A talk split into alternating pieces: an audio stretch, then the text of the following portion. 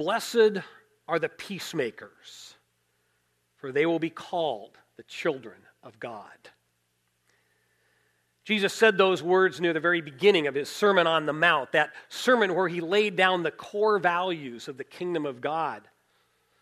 And he says these words to let us know that we help to build the kingdom of God by choosing to live as peacemakers. However, the reality is that's not always easy to do because our flawed human nature gets in the way. And we often wind up living as peace breakers rather than peacemakers. Peace breakers, where our attitudes and our actions and our words actually cause disruption. Here's a rather humorous look at one common form of peace breaking. Some of you will recognize this picture. It's a famous painting by Norman Rockwell, and it's called The Gossips. We don't know what's being said, but it's apparent that some juicy tidbit is being passed from person to person. And we see men and women of various ages, stages, joyfully gathering into the conversation.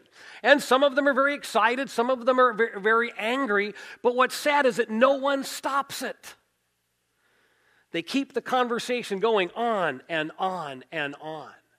Until in this case, we see the woman who started it winds up being caught.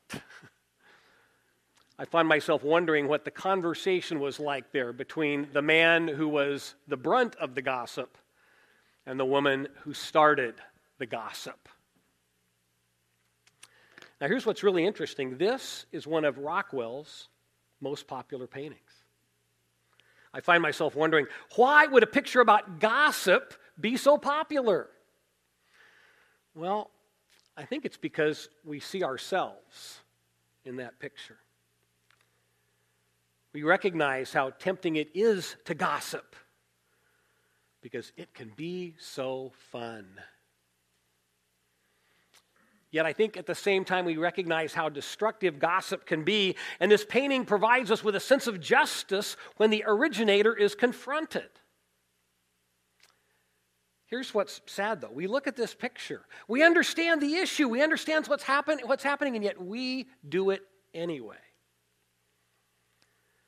It's so much easier to be a peace breaker than a peacemaker. Jesus wants us to be peacemakers. And in just a moment, we're going to listen as Jesus describes a strategy that helps you and I pursue peace in our relationships. First, though, there's a principle that we need to grasp from the book of Proverbs, chapter 19, verse 11.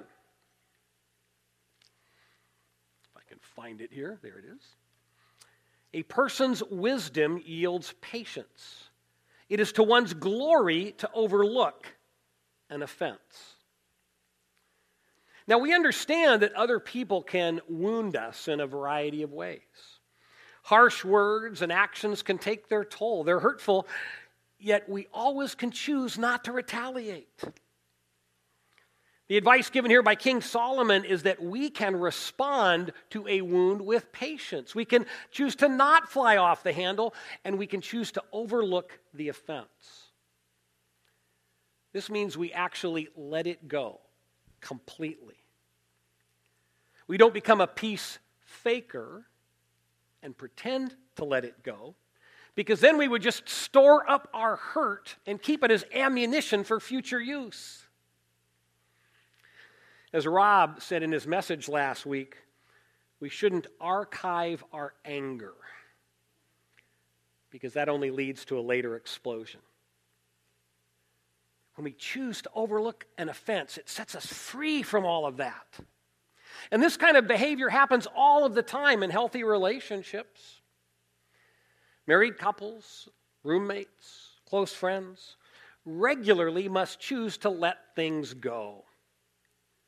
From how to spend our money to how to spend our time, the possibility for conflict in relationships is endless. And when we choose to overlook an offense, it promotes peace. And yet, having said that, it's true that there are some personal hurts and injustices that simply can't be ignored. And that's where Jesus steps in because he helps us to make peace when relationships get broken. And in the book of Matthew, chapter 18, verses 15 to 20, Jesus explains how we can use a variety of strategies to relentlessly pursue peace. Let's begin in verse 15. This is Jesus talking. He says, If your brother or sister sins, go and point out their fault just between the two of you. If they listen to you, you have won them over. Now, Jesus is addressing a situation where another person has committed a personal sin against you. Now, the words against you are not in the original Greek text, but the, the implication is so clear and so strong that many Bible translations just add them in. And they say, if your brother or sister sins against you, there's a conflict between two people driven by sinful behavior.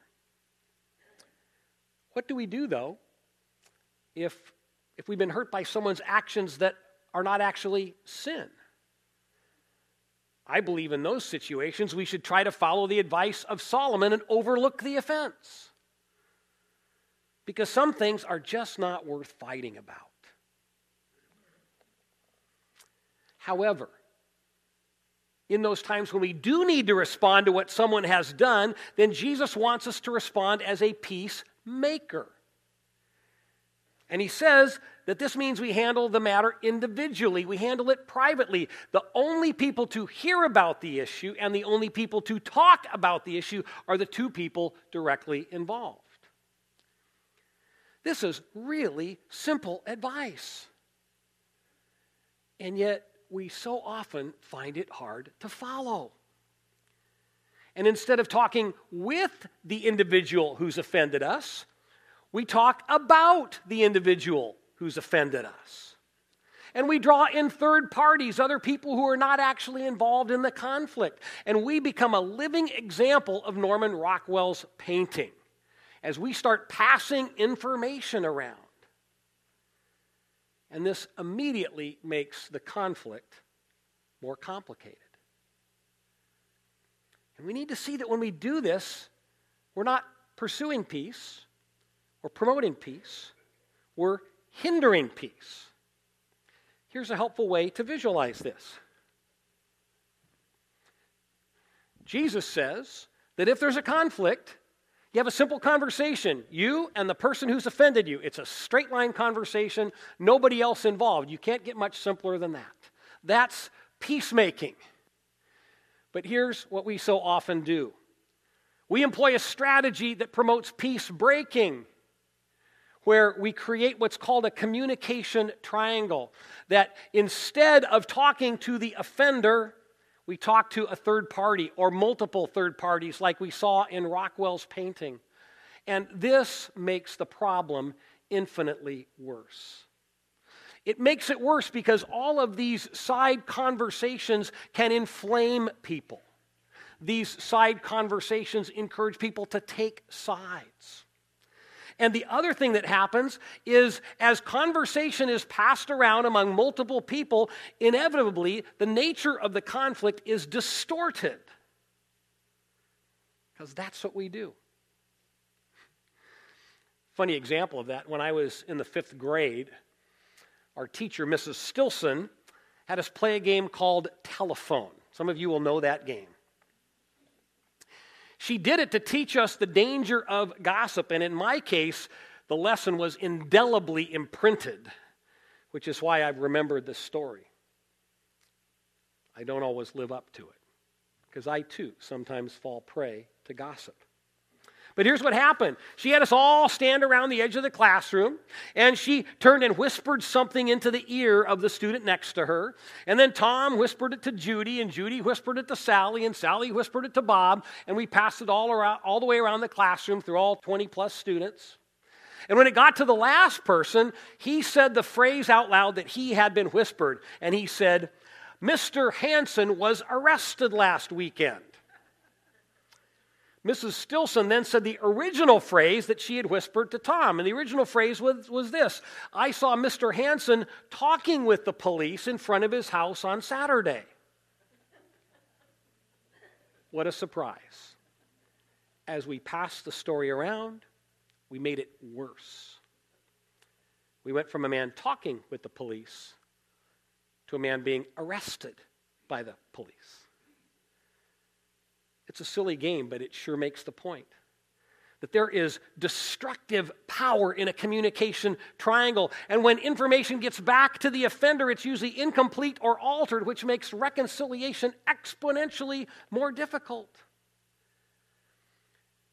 That's why Jesus never recommends communication triangles. We should avoid them like the plague. And we need to take Jesus at his word and do what he asks. That when there's a conflict, we get together individually and privately with the other person and try to resolve the issue. Now, admittedly, those kinds of conversations are hard. We have to talk honestly with each other about the issue between us. We have to try to not let anger or bitterness get the best of us, or we'll just lash out and make things worse. We have to approach those peacemaking conversations with a lot of prayer, and we have to ask the Holy Spirit to guide our attitudes and our words. And most importantly, we have to approach the conversation with the right goal. The goal is not to win the argument and impose our will on the other person, the goal is to make peace. And I have found that talking honestly with other people often will result in peace. Forgiveness can be offered and received, and the conflict can be laid to rest. And there is great joy when that happens and wounds are healed. However, because we're flawed people, sometimes a one on meeting, one-on-one meeting doesn't result in peace. It might be that the person who is the offender is convinced that he or she didn't do anything wrong. Or perhaps, as we meet with the other person, we're just not able to clearly communicate and get down to the real nub of the issue. So, what do we do? Do we give up? No. We just change our tactics. If we can't resolve the problem individually, then we try to resolve the problem communally. And that's what Jesus talks about next, continuing on in our Bible passage, verse 16. Jesus says, But if they will not listen, that's after the one on one conversation, take one or two others along, so that every matter may be established by the testimony of two or three witnesses. So now Jesus recommends drawing some other people in, but this is not a communication triangle because no one's being talked about behind their back. We're inviting one or two outside people into the conversation to be some objective witnesses for us. They don't come to take sides. They're not there to eagerly listen so they can then go and spread gossip about the conversation they've just heard. They participate to help us make peace. This means they need to have some wisdom and maturity. We need to think carefully about who we invite into that kind of a conversation. We might select the leader of our life group or maybe the teacher of our adult Bible fellowship. But whoever it is, one or two outsiders can help bring clarity. And they can help promote peace so that forgiveness can be established. Now, I find this is where a lot of peacemaking breaks down because our sense of pride tells us that we don't need help. And our sense of pride keeps us from opening up about the real issues with other people. And I think we prefer gossip because it allows us to control the story without any accountability. A peacemaking conversation with outsiders involved requires us to surrender some control, requires us to be a little bit accountable, it requires us to practice some humility. And Jesus urges us in that direction, even though it doesn't come naturally or easily, because when there's a conflict, He does not want us to isolate ourselves from the community of faith. He places us within community, this community, for a reason. And one reason is that when relationships are broken down, we can help one another make peace. Now, sadly, some people resist making peace. They dig in their heels. They refuse to listen to other viewpoints. They refuse to acknowledge that they might perhaps be wrong.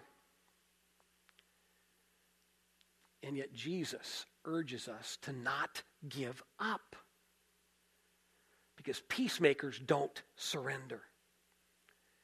So, Jesus says, take another step. Keep pursuing peace. How? By involving even more members of the community of faith. We see that in the next part of his teaching. The first part of verse 17, he says, If they still refuse to listen, tell it to the church. What does he mean by that? Does he mean I should stand up here on Sunday morning and give reports about everybody in a broken relationship? I don't think so. Now, there are rare occasions when the whole church might need to be informed about a conflict in order to promote healing. But I think the best way to apply Jesus' advice is to enlarge the circle of involvement in our conflict by bringing others into the conversation who know us well. And so, for example, if we have a really vibrant life group and we have built a strong sense of community there, why not invite the life group to come alongside us? Maybe our adult Bible fellowship group. Maybe it's time to Bring the elders into the issue. But I think what Jesus is saying is the community which knows you best may be able to offer wise counsel that helps move the relationship toward peace. And the goal is to help the offender understand that a serious matter is at stake and that making peace must be a top priority. At our last church, we had two people who were at odds over a financial transaction between them that had gone sour. Bob felt that John had cut some financial corners in an unethical way. So they got together individually, but they couldn't resolve the matter. They asked a mutual friend to sit in with them in a second conversation, but they still could not find resolution. Well, they were part of the same life group, so they asked the group members to help them make peace. And that group spent about three hours one night talking, praying, listening to one another. And by the end, because of the wisdom and counsel of the group, Bob and John had gained some clarity. John apologized for his ac- actions financially. Bob apologized for some accusations against his brother that had not been grounded in truth. Forgiveness was offered and accepted. Now, it was extremely tiring for Bob and John to work through these various levels of discussion, yet they understood that it was essential. So they took Jesus at his word and they relentlessly pursued peace. And God's Spirit worked through the community of faith to help those two men achieve that goal and have a restored relationship without rancor and animosity. It's awesome when people relentlessly pursue peace and allow God to work in their midst to help them achieve that goal. That's what God wants. But sadly, it doesn't always work out that way. What do we do if the offender never listens? Jesus says, change your tactics once again. Second part of verse 17. If they refuse to listen even to the church, treat them as you would a pagan or a tax collector. So, we've worked through a number of conversations and a conflict. We're still not at peace. Someone's digging in their heels. What do we do? Jesus says, treat them like a pagan.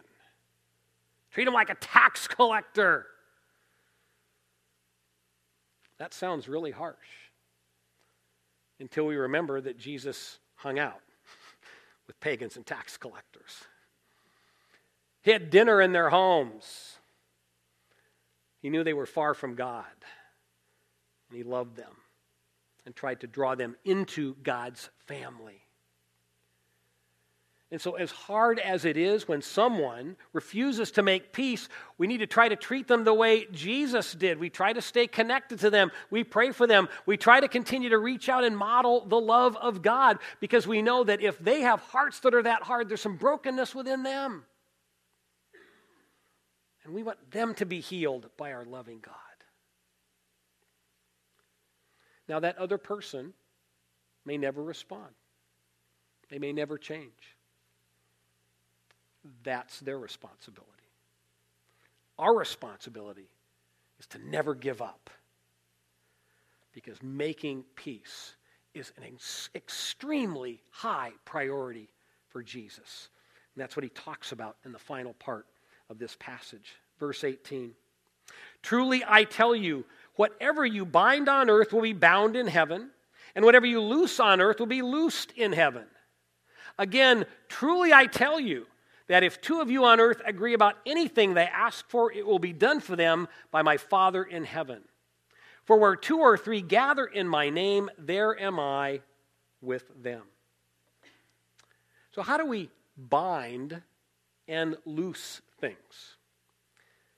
I believe we do that through repentance and forgiveness. When we refuse to make peace, we keep ourselves in spiritual bondage. But when an offense is acknowledged, when forgiveness is offered and accepted, we set ourselves loose. We set ourselves free. And, and, and, in a way that I can't fully understand or explain, Jesus says that freedom happens not just here on earth, but also in heaven. I don't fully get that.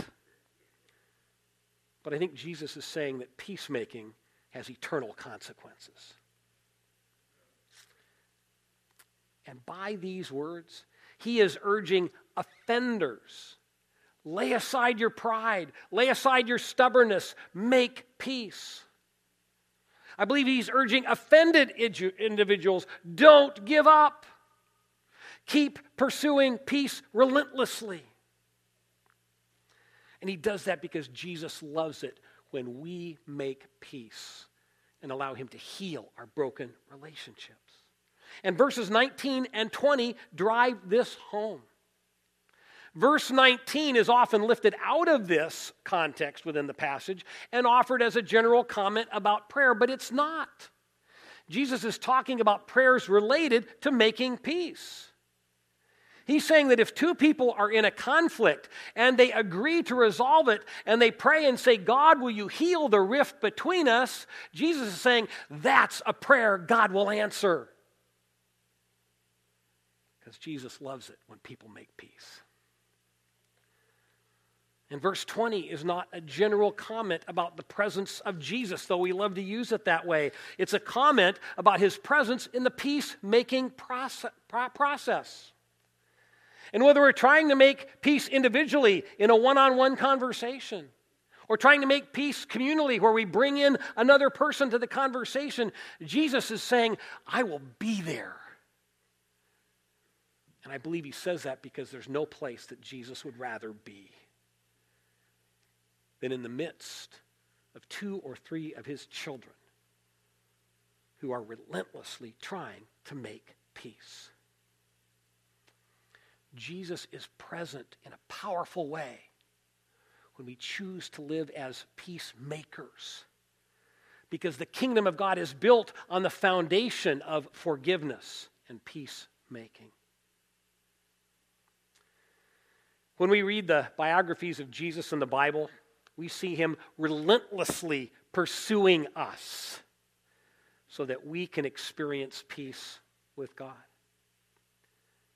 Here in this passage, he's asking you and he's asking me to do the same thing with each other. To help build the kingdom of God by relentlessly pursuing peace in all of our relationships.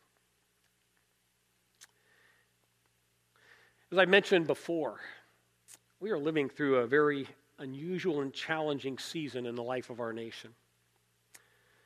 Politics seems to dominate everything, and people are fearful and anxious and angry. People are looking around to identify who's an ally and who's an enemy. And our culture right now promotes peace breaking way more than peace making. And if we're not careful, we can get sucked into this and start creating divisions between us that do not need to exist. Talked with the elders about a month ago about this, and we agreed it was a good time for us to talk about this issue because of the temperature of the times in which we live. As I said a couple of weeks ago, I know a church in Portland where attendance is down by 50% since the last election because the Republicans and the Democrats don't want to be in church together anymore.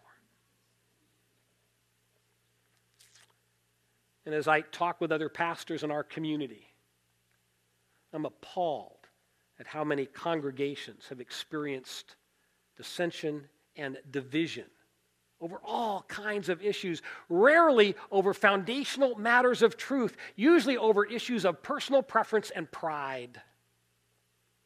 I know one congregation that has been through three church splits in the last 15 years. And I think about all this and I think it must break the heart of our God. So here's what I think God's asking us to do. Based on the advice we've seen here this morning, we've got some great advice from King Solomon. We can choose to overlook an offense, and I believe we should try to do that whenever possible. And when we can't, then we can embrace this advice from Jesus and pursue peace relentlessly. I believe there's one very practical thing you and I can do. I think we need to try to head off gossip right at the start. So if someone approaches us with a derogatory comment about an elder or a deacon or a staff member or another church member, I hope the first thing we'll say is this Have you spoken to that person about the issue that you're offended by? And if they say no, then we need to encourage them to do the right thing. If they say yes, then let's affirm them for doing the right thing. And in both cases, we then should say, and I don't want to hear what you have to share because I don't believe it's going to promote peace. And if we're the one doing the sharing, if we're tempted to pass on a derogatory or critical comment about another member of our church family, we need to stop and ask why am I doing this? How will passing on this particular comment promote peace in our relationships? Jesus wants us to be peacemakers. And I know that some of you today are in broken relationships of all kinds. And I want you never to forget what Jesus is saying here. He's promised to be intimately involved with us in the peacemaking process. And so when we choose to believe and act on what we believe, when we take Jesus at his word and follow his advice, he can help you and he can help me to live as a peacemaker. And he can bring healing to our broken relationships. Jesus said, Blessed are the peacemakers, for they will be called the children of God. Let's take Jesus at his word and relentlessly pursue peace.